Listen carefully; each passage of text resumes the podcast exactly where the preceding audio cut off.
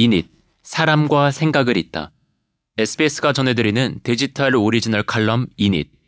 오늘은 청춘 상담소 좀 놀아본 언니들을 운영하는 상담가 겸 작가 장재열님의 글입니다.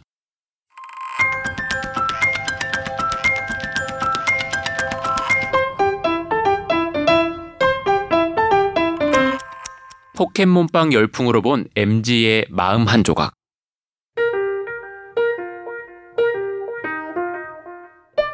어제 동네 카페 옆자리에서 20대 중반 남짓한 두 청년이 이런 이야기를 나누고 있었습니다. 지난주에 한 30만원 번 것 같은데? 리셀에서. 당근으로? 근데 온라인에선 이제 안 판다며. 어, 그래서 우리 애들은 한 명이 오프라인 돌기로 했어. 커미션 주고. 무슨 이야기를 하는지 짐작이 가세요? 재테크 이야기 같기도 하고, NFT 이야기 같기도 하고, 알쏭달쏭하죠. 뭔지 단박에 알아채셨다면 2030 세대이거나 SNS를 활발하게 사용하고 계신 분일 거예요. 바로 포켓몬빵 이야기인데요. 포켓몬빵은 1999년에 출시돼서 2000년대 초반 초등학생들 사이에서 엄청난 인기를 끌었던 상품이죠. 내용물 자체는 평범한 초코를 소보로 같은 빵입니다만 특징은 그 봉지 안에 작은 스티커가 함께 들어있다는 거였어요. 띠부띠부실이라는 이름을 가진 이 스티커는 유명 애니메이션인 포켓몬스터의 캐릭터가 그려져 있었죠. 기성세대도 한 번쯤 들어봤을 법한 최고의 인기 캐릭터 피카츄를 비롯해서 애니메이션 속 다양한 몬스터 스티커가 빵마다 한 장씩 무작위로 들어가 있는데요.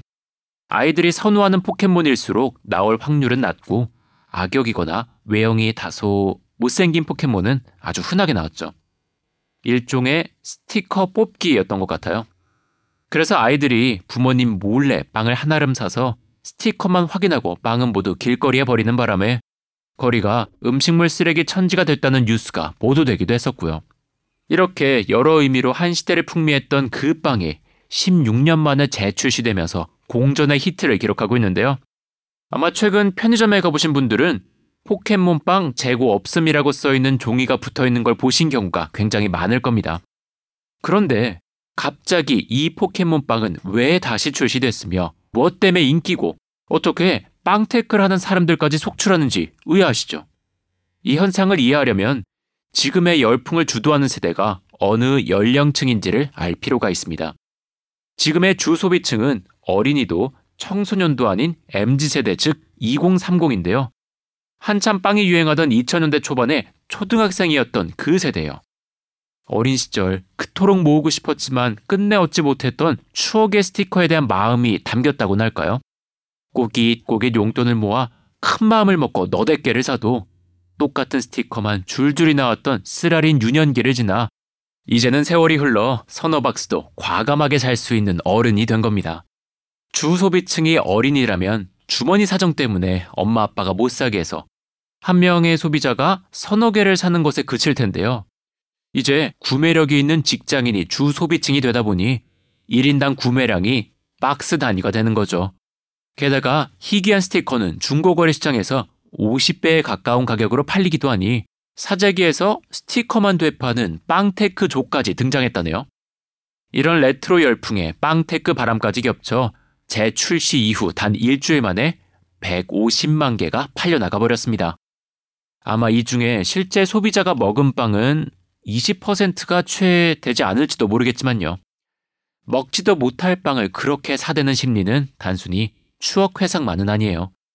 몇 박스를 사더라도 어린 날에 내가 그토록 가지고 싶었던 꼬부기나 피카츄를 드디어 얻게 되는 희열감.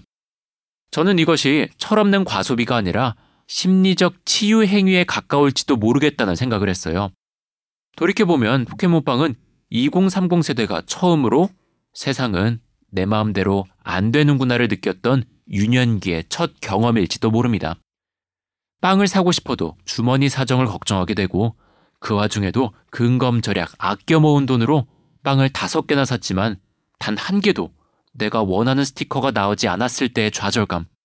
그런데 내 옆자리 친구는 딱 하나만 샀는데도 피카츄 스티커를 얻을 때 느끼는 그 박탈감은 사회 초년생으로 세상의 고된 맛을 보고 있는 2030 세대의 현재의 삶과도 닮아 있지 않을까요?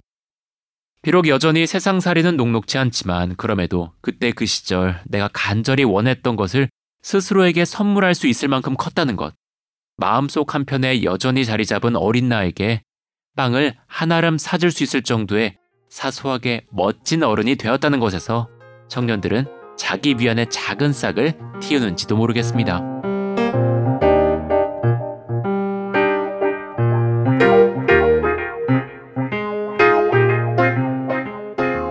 여기까지 상담가 겸 작가 장재열님의 칼럼, 저는 아나운서 이인권이었습니다.